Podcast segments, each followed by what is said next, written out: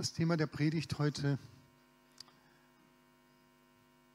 vom Segen des Gebens ein Update. Ich habe mal nachgeschaut, eigentlich äh, wollten wir oder dachten wir, das ist durchaus angemessen, einmal im Jahr wenigstens auch über das Thema Geld, Besitz, Geben und so weiter zu sprechen. Na gut, letztes Jahr hatten wir ganz andere Sorgen, da war es nicht dran. 19 äh, habe ich es auch nicht gefunden, aber ich glaube in 2018 habe ich zum letzten Mal über das Thema gesprochen. Naja, und dann hat mir das Gott aufs, aufs Herz gelegt, dass, es jetzt, dass jetzt wieder mal ein Update dran wäre. Und vor einigen Monaten hat mir ein Freund ein Buch geschenkt, ich weiß nicht weshalb, Gott, Geld und ich. Wie du den Weg zur finanziellen Freiheit machst, dir, dir bereit ist oder dir machst. Ich dachte, ja gut, klingt schon ein bisschen seltsam, brauche ich das? Gut, aber weil es ein Geschenk vom Freund war, habe ich es doch durchgelesen. Dachte ich, ist vielleicht, klingt so ein bisschen nach Wohlstandsevangelium, aber dann habe ich festgestellt, nein, ist ganz solide.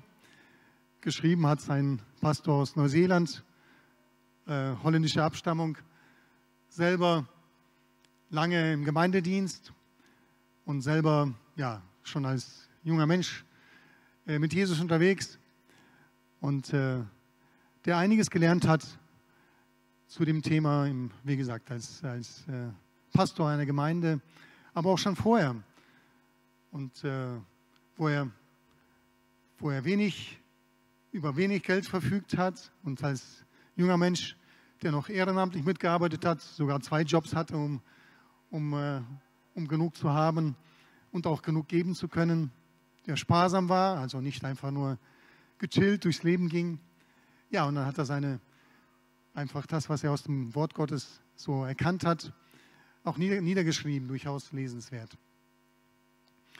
Und wie wir schon oft gehört haben, hat Jesus selber mehr über Geld und Besitz gepredigt oder geredet als über viele andere Themen. Und äh, Francis Bacon, ein weiser Mann, hat schon vor, 50, vor 500 Jahren geschrieben oder gesagt, Geld ist ein guter Diener, aber ein schlechter Herr. Geld ist ein guter Diener, aber ein schlechter Herr. Weil nämlich Geld und Besitz das Potenzial haben, in unserem Leben an die Stelle Gottes zu treten. Deswegen ist, äh, soll alles seinen Platz haben. Also auch wir als Gemeinde leben oder leben davon, beziehungsweise arbeiten mit dem, was äh, wir als Mitglieder spenden, aus freien Stücken, ohne Zwang, ohne Verpflichtung, ohne schriftliche schriftlichen Vertrag, sondern das, was Gott aufs Herz jedem legt. Und äh, ja, deswegen ist Geld ein guter Diener, auch im Reich Gottes. Aber wenn es, ein, ein Herr, wenn es zum Herrn meines Lebens wird, dann ist es ein schlechter Herr. Dann ist es ein Herr, der knechtet, der nicht frei macht, egal wie viel du hast, ob du wenig hast, ob du Sozialhilfeempfänger bist oder ob, ob du Millionär bist. Beides ist möglich, dass du trotzdem ein Knecht, ein unfreier bist vom Mammon. Nämlich Jesus hat selber gesagt, Matthäus 6, 24, ihr könnt nicht Gott dienen und dem Mammon. Wie gesagt, Geld und Besitz haben das Potenzial, in unserem Leben an die Stelle Gottes zu treten. Deswegen ist es sehr wichtig, dass wir das rechte Verhältnis zu materiellen Dingen haben und zu geistlichen Dingen. Und Billy Graham, den meisten bekannt, hat über 50 Jahre treu gedient, sehr viel geschafft oder erreicht im Reich Gottes, sehr vielen Menschen gedient. Er hat gesagt zu diesem Thema, wenn ein Mensch seine Einstellung zu Geld in Ordnung bringt, hilft das auch fast jeden anderen Bereich seines Lebens in Ordnung zu bringen. Ich zitiere es nochmal. Wenn ein Mensch seine Einstellung zu Geld in Ordnung bringt, hilft das auch fast jeden anderen Bereich seines Lebens in Ordnung zu bringen. Also über Geld spricht man nicht, sagt man hier in Deutschland, aber doch äh, hat Jesus darüber gesprochen. Und äh, ja, es ist wichtig, die richtige Einstellung eben zu materiellen Dingen zu haben, zu Geld und Besitz. Und wenn wir Geld spenden, auch als Christen, dann reden wir davon, dass wir opfern. Wir hören oft von hier, von vorne, wenn ihr rausgeht, da stehen die Eimer. Bitte vergesst das Opfer nicht ja, opfern. so alt wie die Menschheit ist, ist dieses, dieser Gedanke, dieser Wunsch, dass Menschen opfern, dass Menschen Gott oder Göttern oder Götzen opfern. Menschen, die Gott, den Gott der Bibel nicht kennen oder nicht kannten, die haben Göttern, Götzen geopfert, die sie selber zum Teil gemacht haben. Und wir lesen ja, wir kennen aus der Heiligen Schrift, dass eigentlich haben sie damit ja, Dämonen, bösen Geistern Opfer, da, Opfer dargebracht, die sie nicht frei gemacht haben, sondern geknechtet haben. Haben Opfer dargebracht, in der Regel, um die Götter gnädig zu stimmen, damit die Ernte gut ausfällt oder was auch immer, was für immer, was für Anliegen man immer hatte. Und natürlich auch als Dank.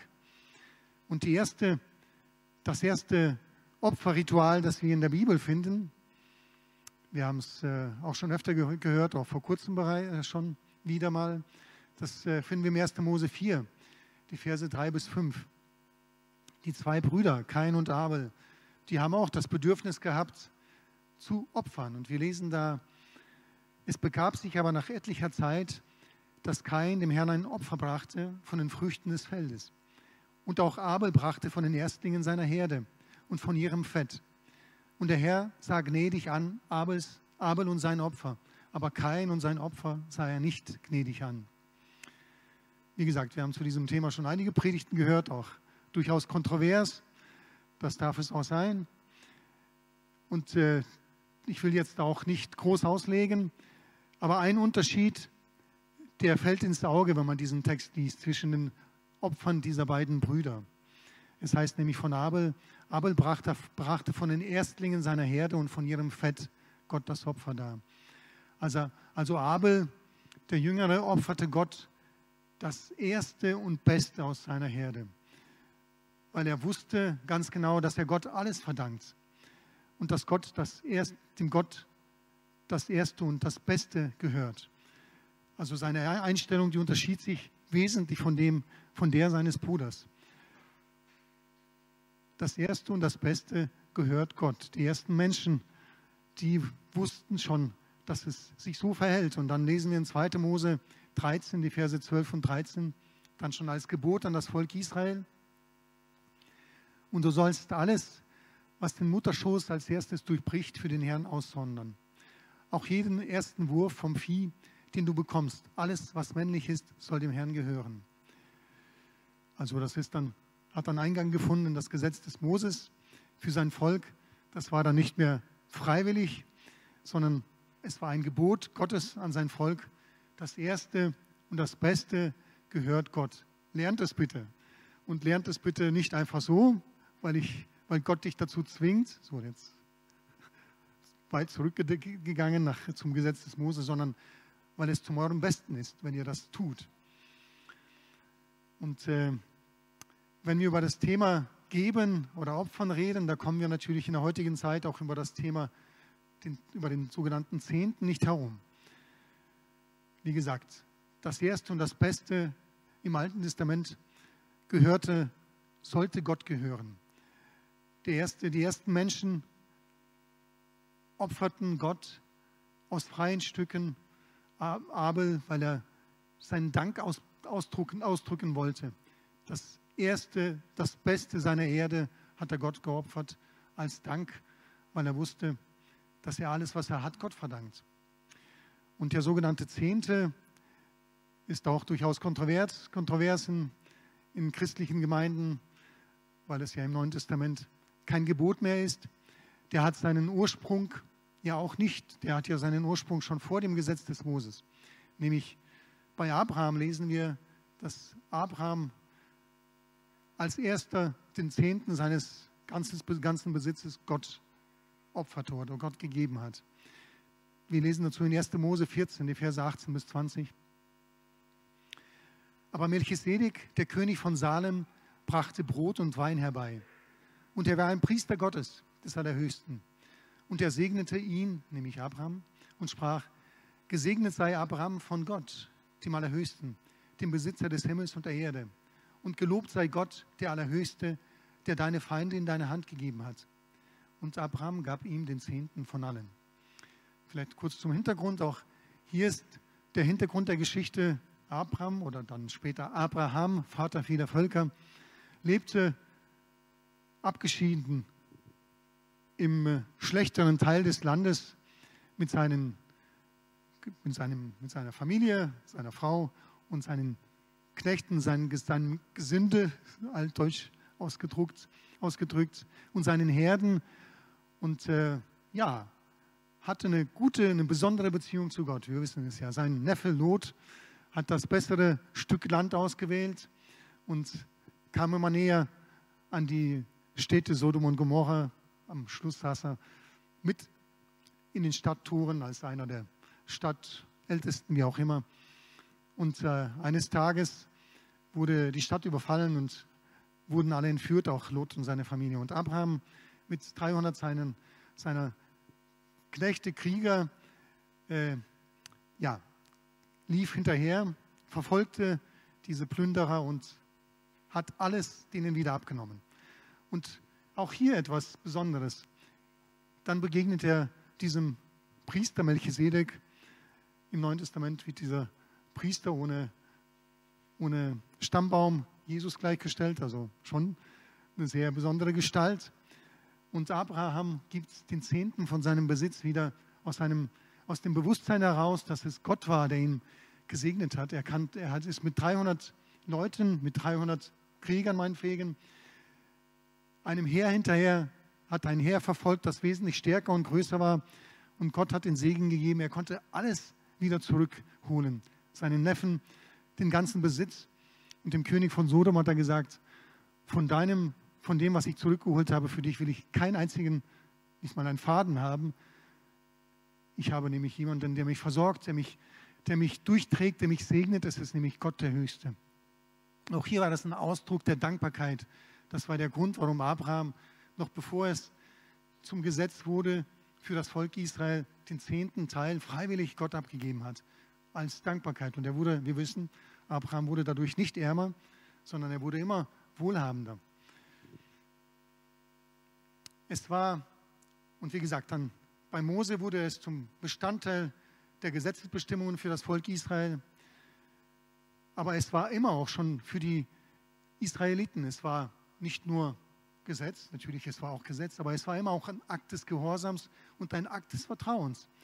Vertraue ich auf Gott, der mich versorgt, oder suche ich meine Sicherheit in meinem Besitz? Das war, wir denken vielleicht, das war für die Leute damals anders. Nein, diese Entscheidung, auch wenn ich das musste, Steuern zahlen muss ich auch, aber damals haben die Israeliten eben den Zehnten gegeben, auch nicht immer treu. Aber es war auch damals schon ein Akt der persönlichen Entscheidung, des Gehorsams und des Vertrauens. Vertraue ich auf Gott oder suche ich die Sicherheit in meinem Besitz? Und im Alten Testament schon hat Gott sich ganz offen und in vielerlei Art und Weise zu den Menschen bekannt, die da freiwillig, frei und treu, freigebig und treu, ja Gott seinen Teil gegeben haben. Der bekannte, die bekannte Bibelstelle, die wir auch immer wieder zu dem Thema hören in Malachi, Malachi, Prophet Malachi, Kapitel 3, die Verse 8 bis 12, die lesen wir auch noch. Da heißt es, da spricht der Prophet zum Volk Israel, das gerade aus 70 Jahren babylonischer Gefangenschaft zurückkam und äh, ja, erschöpft, vielleicht auch viele sehr enttäuscht, vielleicht alles verloren, vielleicht kamen sie mit, nur mit dem nackten Leben zurück nach Israel aus Babylon. Ja, da spricht der Prophet zu seinem Volk im Auftrag Gottes. Darf ein Mensch Gott berauben, wie er mich beraubt? Aber ihr fragt, worin haben wir dich beraubt? In den Zehnten und in den Abgaben. Mit dem Fluch seid ihr verflucht worden, denn ihr habt mich beraubt, ihr, das ganze Volk. Bringt den Zehnten ganz in das Vorratshaus, damit Speise in meinem Haus sei. Und prüft mich doch dadurch, spricht der Herr der Herrscharen, ob ich euch nicht die Fenster des Himmels öffnen und euch Segen in überreicher Fülle herabschütten werde. Und ich will für euch den Fresser schelten, dass er euch die Frucht der Erde nicht verdirbt und dass euch den Weinstock auf dem Feld nicht fruchtleer bleibt spricht der Herr der Herrscharen. Und alle Heidenvölker werden euch glücklich preisen, denn ihr werdet ein Land des Wohlgefallens werden, spricht der Herr der Herrscharen. wie gesagt, das Volk Israel hatte allen Grund, sparsam zu leben und Gott nur zu geben, was, was übrig bleibt, nachdem man, nachdem man sich ein Haus gebaut hat und ein bisschen eingerichtet hat. Menschlich gesehen hatte es allen Grund gehabt, weil sie kamen aus der Gefangenschaft zurück. Die Folge aber war, dass sie sich konzentriert haben auf das Materielle, auf das Schaffe, Schaffe, Häusle bauen und der Dienst im Tempel, der Dienst an Gott, der konnte nicht richtig ausgeführt werden. Und Gott tadelt das Volk hier ganz hart eigentlich und sagt ihr überhaupt nicht. Gut, wie gesagt, das war ja damals auch ein Gebot, ein Gebot, das nicht gehalten wurde, zumindest von dieser Generation nicht. Und Gott gibt eine Verheißung, sagt, prüft mich doch, seid treu in dem, was ich euch schenke. Ich bin es, der euch versorgt. Ich bin es, der dafür sorgt, dass es euch gut geht.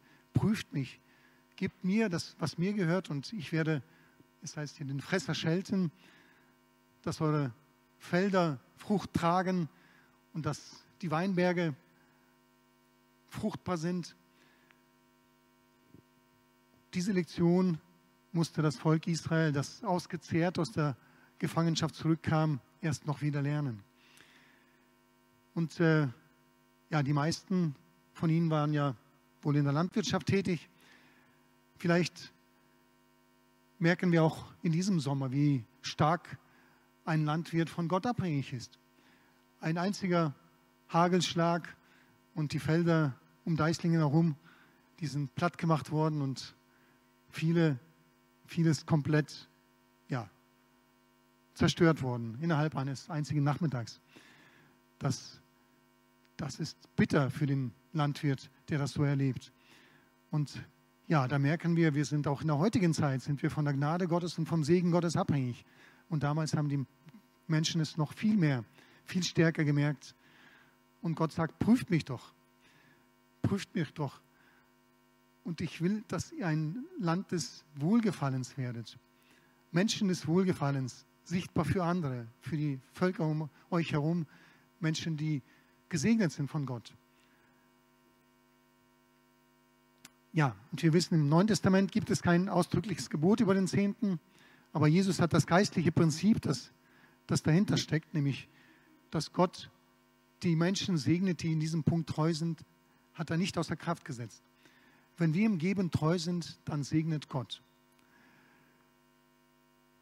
Dann habe ich gelesen, dass eine christliche Organisation das errechnet hat, wie auch immer, ich weiß es nicht wie, dass die weltweite Gemeinde Jesu im Jahr über 160 Milliarden Dollar mehr verfügen würde zum, Reich, zum Bau des Gottes, Reiches Gottes, wenn alle Christen treu ihren Zehnten geben würden.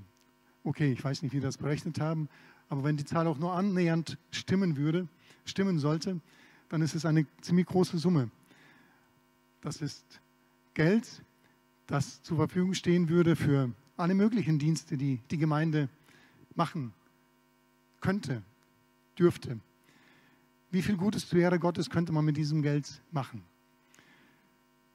Aber eigentlich sind wir Menschen, vor allem wir, die wir Gott kennen, ja eigentlich grundsätzlich, wenn wir es kapiert haben, freigebig. Und das merke ich jetzt, merken wir auch jetzt in Deutschland. Ich habe, wie gesagt, ich betreue einige christliche Vereine und Gemeinden und auch ein Hilfswerk aus, aus, aus Rheinland-Pfalz.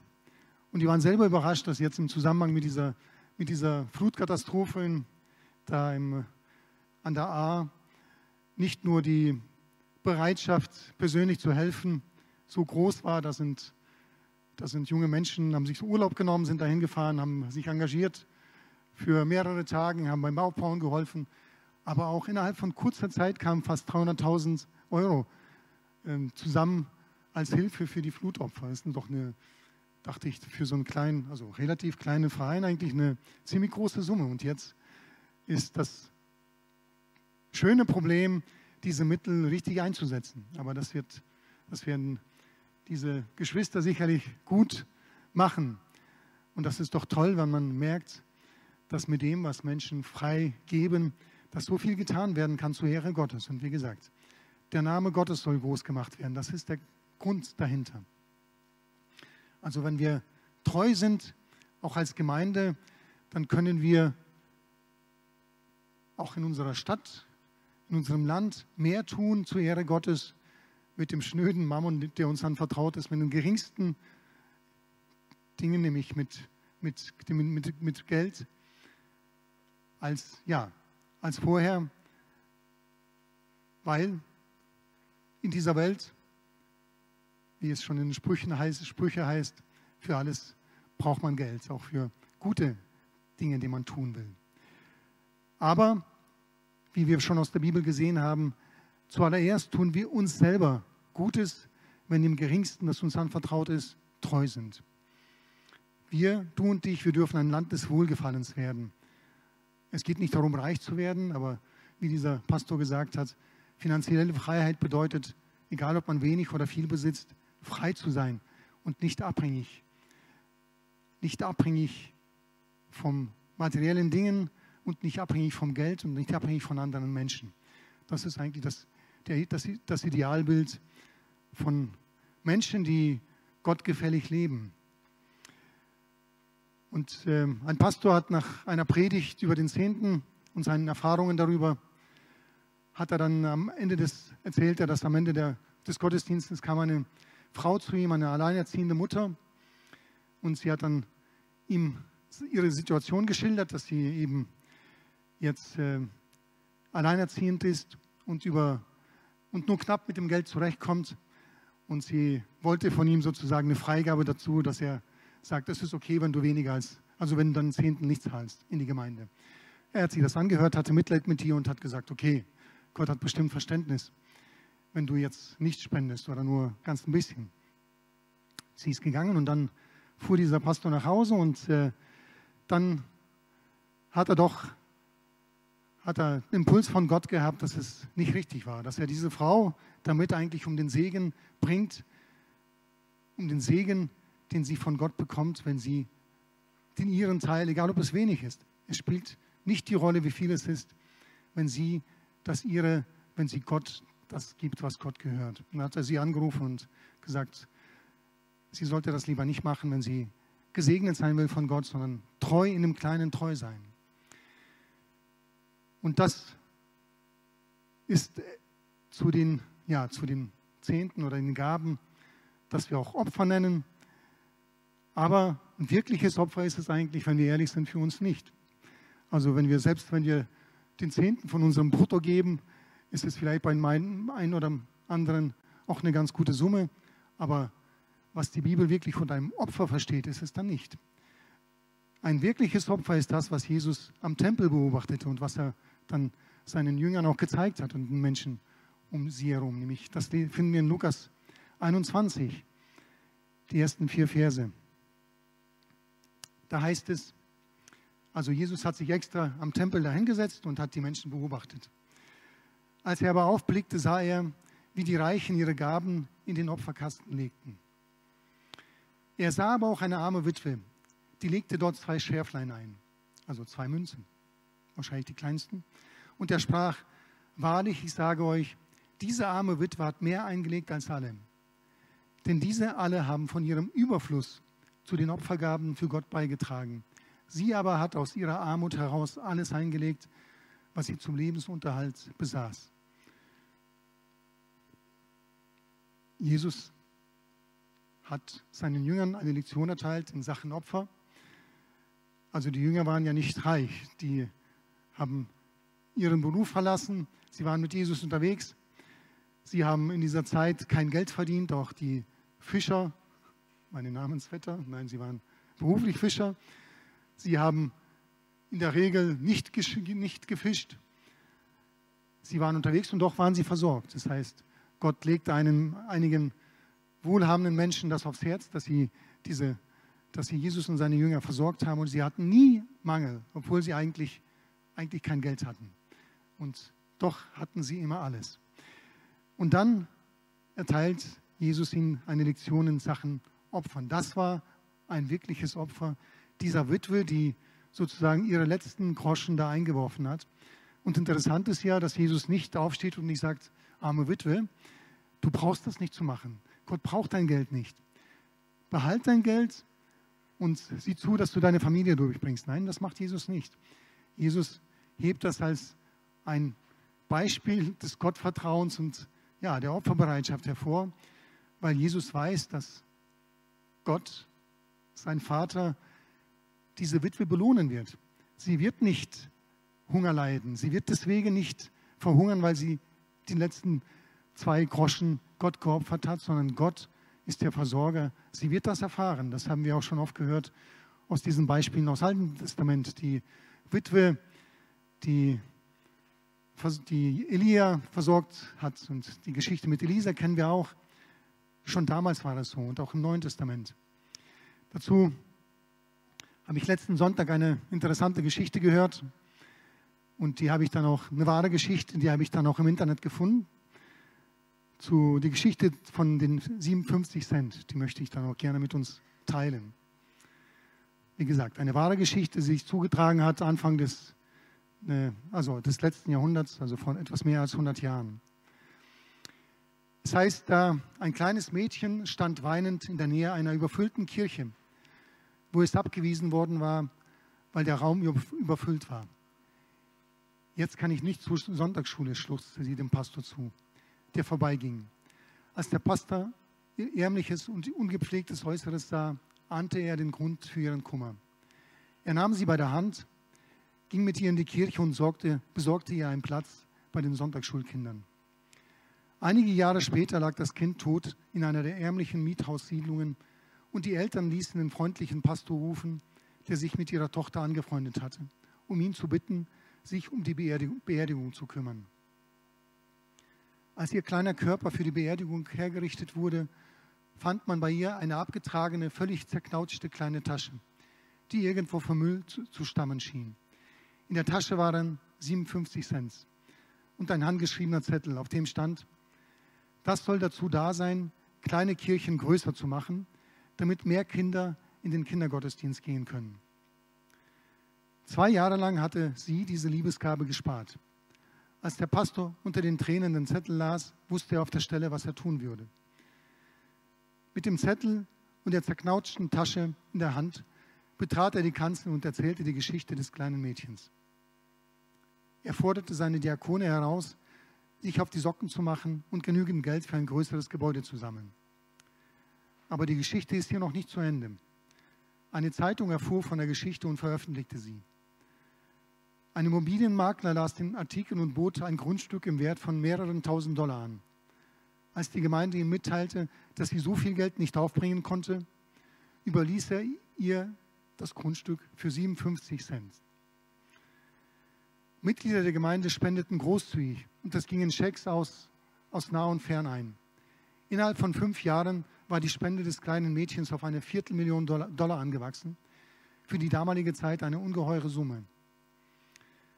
Wenn du einmal in Philadelphia bist, dann schau dir die Temple Baptist Church mit 3300 Plätzen an und die Temple University an, wo Hunderte von Studenten ausgebildet werden.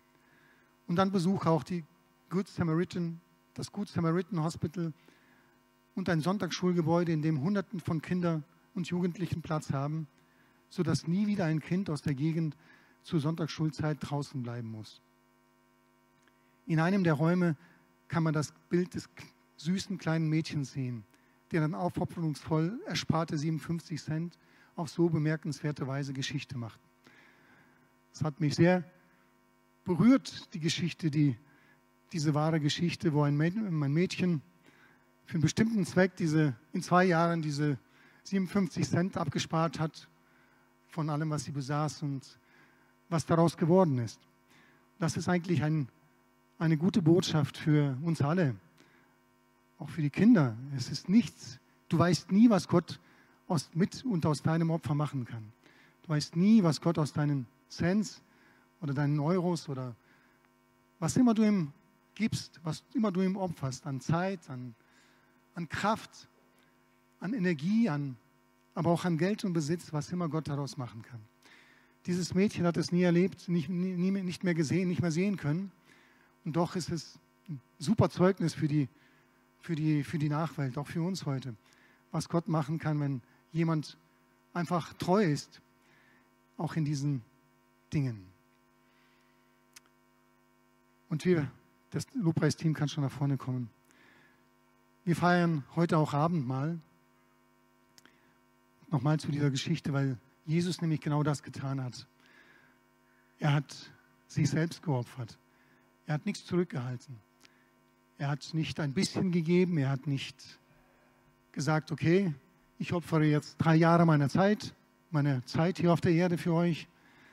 Und äh, in diesen drei Jahren 24 Stunden, sieben Tage die Woche, nein, er opferte sein Leben für dich und mich, sein alles. Und deswegen feiern wir Abendmahl, deswegen, deswegen sind wir glücklich, weil wir als, ja, als Menschen, die einmal Gott fern waren, jetzt durch dieses Opfer von Jesus Gott nah sein können, ihn berühren können, ihn Vater nennen dürfen, Freund nennen dürfen. Jesus hat gesagt, wenn ein Weizenkorn für sich bleibt, dann, dann passiert nichts, dann bleibt es allein. Wenn es aber in die Erde fällt und stirbt, dann bringt es viel Frucht. Und das ist in erster Linie Sprache über sich selber. Aus seinem Tod ist sehr viel Frucht entstanden. Für jetzt und Ewigkeit. Aber das gilt auch für dich und mich. Wenn wir unser Leben festhalten wollen, alles, was dazugehört, dann werden wir irgendwann mal merken, es waren vielleicht 80 Jahre, vielleicht auch 90 Jahre, aber es war dann, wie heißt es, ein Haschen nach Wind, wie Gras, das verwelkt. Aber wenn das für Jesus gelebt wurde, wenn es, treu, wenn es in Treue für Jesus und sein Reich gelebt wurde, dann ist es egal, ob es wenig oder viel ist, viele Jahre oder wenige Jahre, dann darauf, darf daraus ewige Frucht erwachsen. Lasst uns aufstehen und das im Gebet bewegen und jetzt, wenn wir noch ein Lied singen und dann zum Abendmahl übergehen, dass wir uns bewusst sind, was Jesus für uns getan hat dass wir das, was wir dann für ihn tun, dass wir es aus freien Stücken tun, gerne tun. Das heißt, im Neuen Testament einen fröhlichen Geber hat Gott lieb. Das betrifft nicht nur Geld, es betrifft alles, was wir geben, zur Ehre Gottes, für Gott. Einen fröhlichen Geber hat Gott lieb, weil er selber fröhlich gibt. Aus freien Stücken hat alles gegeben. Jesus, danke dir für dein Wort. Lass uns unsere Stimmen erheben. Wir preisen dich, Jesus, dass du nichts zurückgehalten hast. Du hast dein Leben geopfert für uns, Jesus. Jesus, danke, Herr. Du bist treu und gnädig und barmherzig, Jesus. Du bist so unvergleichlich, Jesus. Du bist das Weizenkorn, das in die Erde gefallen ist und gestorben ist und so viel Frucht gebracht hat für, für alle Ewigkeit, Herr. Und wir sind Teil dieser Frucht, Jesus. Dürfen heute zu dir gehören, Jesus. Dürfen uns deine Kinder nennen, aber auch deine Mitarbeiter. Deine Freunde. Wir dürfen von dir lernen, auch in dem, was wir geben und wie wir geben, Jesus. Hilf uns auch als Gemeinde, es zu begreifen, Herr. Es ist keine lästige Pflicht, sondern eine Gnade. Danke, Jesus, dass du